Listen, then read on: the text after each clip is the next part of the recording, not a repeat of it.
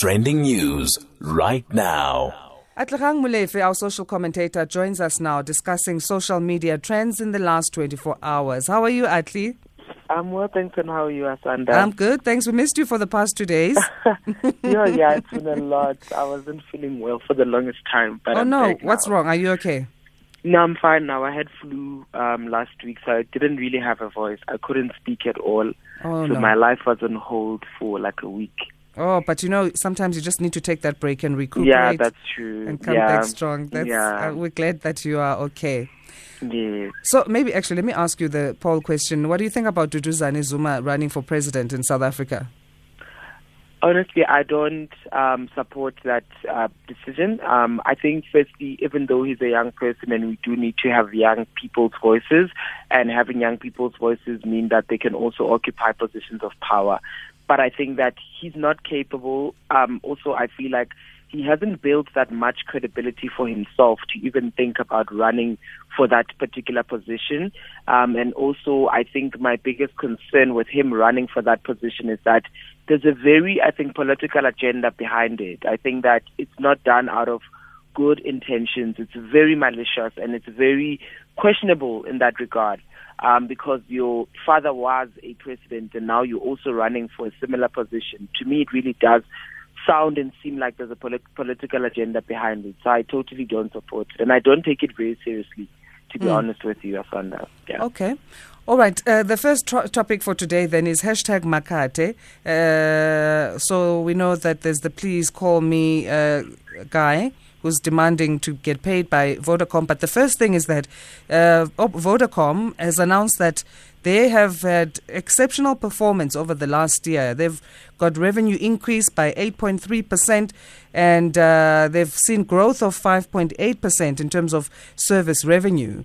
So I guess that would also link to why people are saying the please call me guy needs to get what he, he wants.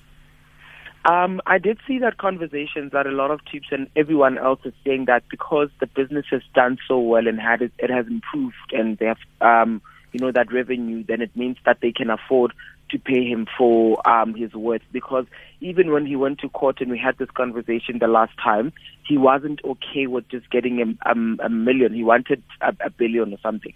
Um, I think that it's very important to note that in that situation, and we've said it before, that um, corporates like Vodacom, they will always generate more than enough and they will always generate revenue um, and make as much profit.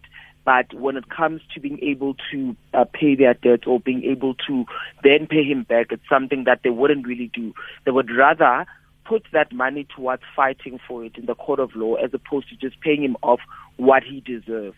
And I also am with the with the people as well in saying that he deserves to be paid that much for his um for his idea um, and also just because even though he wasn't able to patent that particular idea at that time because he probably didn't have that much amount of money but he still deserves to get the he still deserves to get um the money that he wants but I also do understand that when you sign a contract, you also sign off your intellectual property to the company.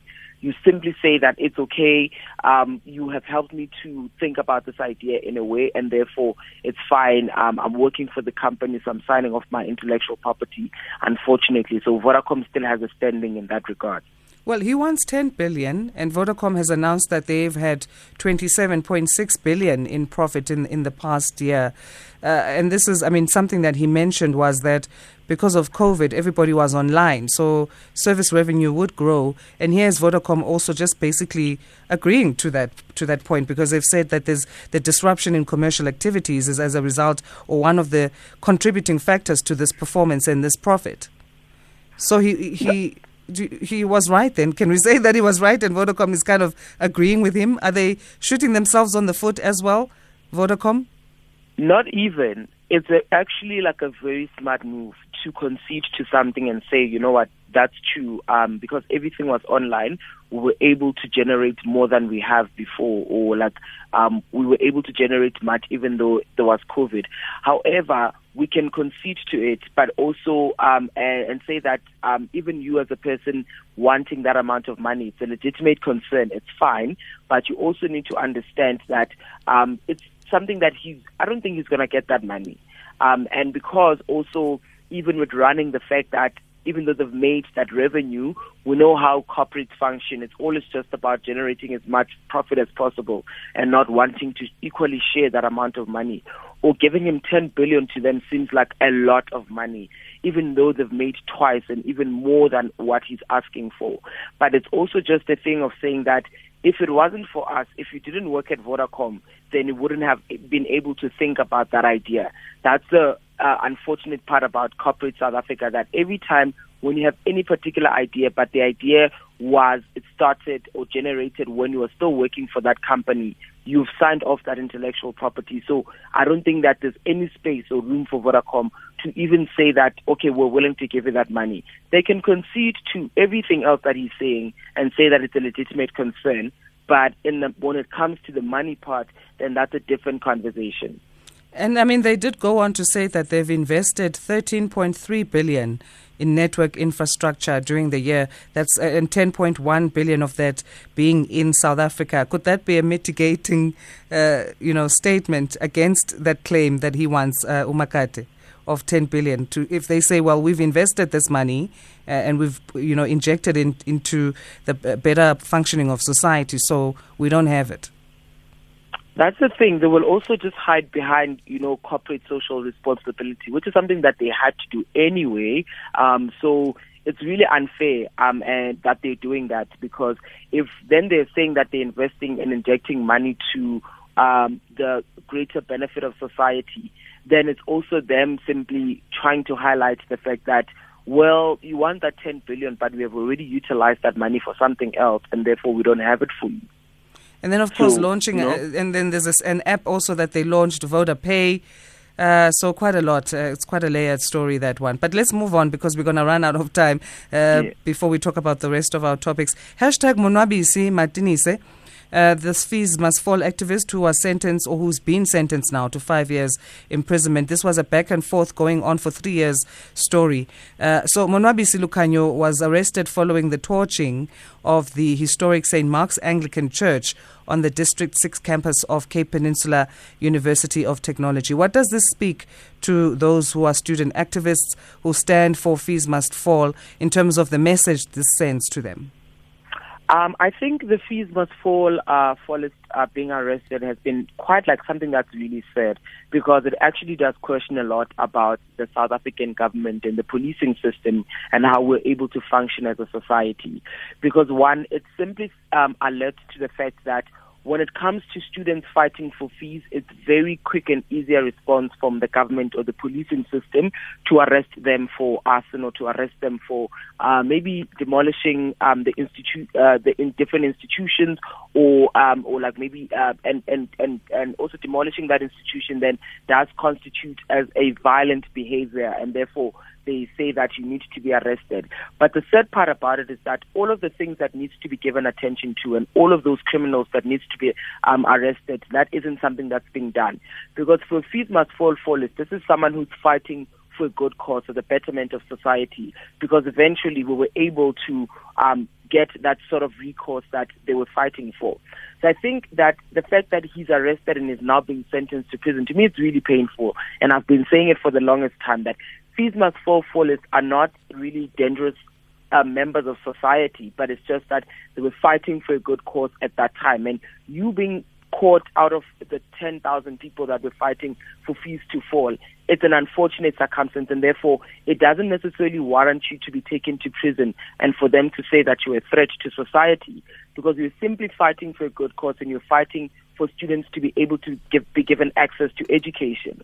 Because to begin with, if those students were given access to education and they were allowed to go to school without the in- increment of fees, then all of this wouldn't have happened. We wouldn't have had students fighting and also just demolishing buildings. And it's not to say that I'm justifying violence, but to simply say that it's important to understand the cost and the fact that they were fighting for good quality education, but not and also not the increment of fees just to allow for access to education. And it is that thing of being stuck between a, a rock and a hard place because he was fighting for his future, and his future has in turn now been, you know, further taken away from him. He was expelled from school, so he hasn't finished his studies. He, his mother was even alluding to the fact that he couldn't get a job then in the meantime while this case was going on for those three years because he kept on having to make court appearances. So that was seen as him being unreliable in the employer's side of things. Now he's going to serve five years in jail. He's going to have a criminal record, not taking away from the fact that the criminal side of things should be t- should be you know make, made sure that it's it's also uh, tackled and punished. But what is the balance? How how do we strike a balance between making sure that criminality is definitely condemned and dealt with, but also that a young person, 24 year old's future is not destroyed when he's standing for something that is a cause, as you say, for so many black South Africans? Um, it's twofold. I think when I was thinking about it, I just think that we need to um, reform the policing system in South Africa to say that even when students are fighting or students are protesting, it doesn't necessarily warrant that they should be taken to prison and sentenced to prison for that thing. Because we do know that even though they're allowed the freedom to express themselves, but in many instances or not, the only time that they're heard is when they do something that's very extreme. But the unfortunate part about it is that even if you do it as a collective, if they find you, just one person, then it's over for you. Um, and even though you're fighting for a good cause.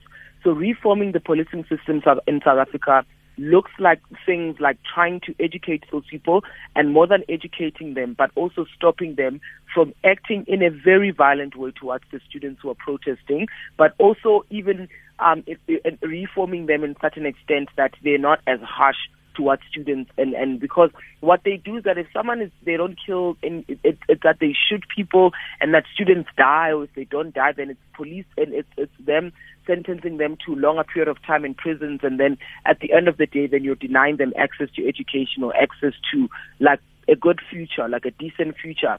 So I think that we definitely do need to reform the system that even though it's important to still condemn um, violent behaviors, but at the same time, it's not to say that now you are trying to end someone's life or you're trying to deny them the opportunity to an education or you're trying to deny them like an opportunity to a good or prosperous future. So that's what it looks like. The second part about it mm-hmm. is also just to um, try and imagine um, what a government is supposed to do, ought to do, especially when it comes to providing education to those students. So, if, for example, you're not increasing fees every single year by 8%, then it means that you're allowing a collective of people to be able to access that particular education. And instances where you're not, you're increasing fees, you're taking that away from them. It's also very important for government to also take a step back and look at what they ought to do and just their capacity as a government and understanding that providing access to education also comes at a cost at, at the fact that if they do increase fees, then you are denying those students um, the opportunity to get an education. Mm. Okay, let's talk now. Hashtag state capture. It continues, and this time, travel agent Samira Suleiman telling the commission that uh, Salim Essa instructed her to arrange flights for former Eskom CEO Matshela Koko and his family to travel from Indonesia to Dubai, and that also he paid 100,000 to settle the bill. Uh, he Koko was had said that he had paid for the flights himself and the visas for his family, and claimed that he only asked former Eskom's uh, company secretary to make uh, changes to it. But now we're hearing Samira Suleiman saying that uh, no, it was uh, financed by Salim Essa. Um, that's what we hear, but also Salim Essa is also complaining that um, we are the inquiry is defaming his character and is fighting it and saying that he doesn't want to be attached to that um, um, offense because it's actually not true. It's not legitimate that he has done it, um, which is a recurring theme in the inquiry. That every time when um, files are released, every time when you hear about a story, it's someone trying to remove themselves from that situation and someone crying that we're defaming their character and that they are not necessarily in that um, situation. So I think that for as long as it's just conversations or it's just files without necessarily justifying them or without maybe uh, maybe photos or without any sort of justification, then it's really hard to point and say that the person has indeed done that offense because now he's saying that um, the inquiry is defaming his character. So how do you then justify that indeed those things did allegations did happen without any form of justification whatsoever? There's receipts in the form of an email, and uh, Koko is saying that he thought this email belonged to Daniels uh, and not to to Salim Essa. What are the chances of him proving that that would be true? Okay. So with proving like paper trails like emails, you can simply say that, okay, you can justify and say there's a paper trail, there's an email. But when someone is saying that you are now defaming my character, then it means that they want you to go above and beyond, even though the person has done it, which I think it is true because um, it, I honestly think that it is true. It's just that it's hard to now um, find the concrete evidence to try and justify it. Because the paper trail of an email, um, a person can easily twist it, or a person can easily try to maybe duck the bullet and say that it's not really true. So I think that they need to do more in terms of investigation before you go into an inquiry. So it's like before I even try and speak about someone and say that this is what they've done, one, two, three, I do think that they still need to do like an um, a background check and investigate and have concrete evidence to actually justify the fact that it has happened and that you are the person that has done it. So I think they need to be very strategic about it as well, instead of just releasing files like maybe an email or conversation or phone call. I do think that they need to do more um, in terms of that. Okay, uh, let's talk now. Hashtag Naomi Campbell, the supermodel, uh, international star as well. She's revealed that she's a mom for the first time at the age of 50. Now, Instagram followers on Tuesday were shocked at this. Uh, first of all, I guess, well, I want to know what you think about it, but I guess the shock is because as women, we are supposed to, in inverted commas, have children at a younger age, and it's kind of frowned upon when you have kids after 40. But what are your thoughts, first of all, on, on Naomi having a baby? A baby girl, it is. uh, I mean, I, I do celebrate that, and I think that um, for for me, it's always very important to like fight those um, uh, connotations or conceptions of society of when a woman is ought to have a child because that's often attached to a lot of uh, misogyny and it's very problematic. So I definitely do think that at any time, any point when a person is comfortable and ready to have a child, then that's okay. As long as she didn't have any complications and she gave back at birth to a healthy baby, then I think that's fine. Um, because um, the connotations, which at, at most they are true, is that if you do have a child maybe above the age of 40 or when you're 40, then you're likely going to have complications and that's also going to affect your baby. But I think that if she waited that long and she gave birth to a healthy baby, then we have nothing to say about it but just to celebrate um, the fact that now she's a mother and she's happy about it.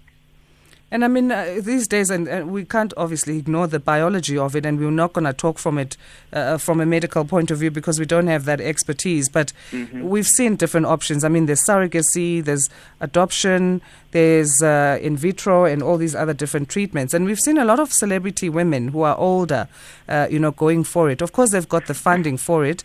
But what do you think it will take, and maybe how long will it take for us to shift our mindsets to realizing that even if biologically it's been proven uh, that after 40 there could be complications, but we, we're seeing examples where there aren't compl- complications, and uh, these moms are, perfectly happy to have kids after the age of 40.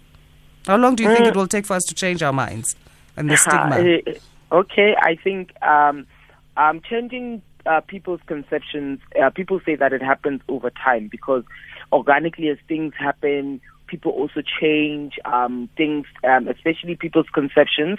So I think that even though it's going to take a long time for that to happen, but also even it would also take us as women being comfortable and also knowing that we cannot always attach our worth, our worth to the conceptions of society, and it will also take us being able to make those decisions for ourselves instead of being forced to have four kids by the age of 30 or by the age of 40 because now you're trying to run away from complications even though you know that it's not as possible for you to have those many kids at that time.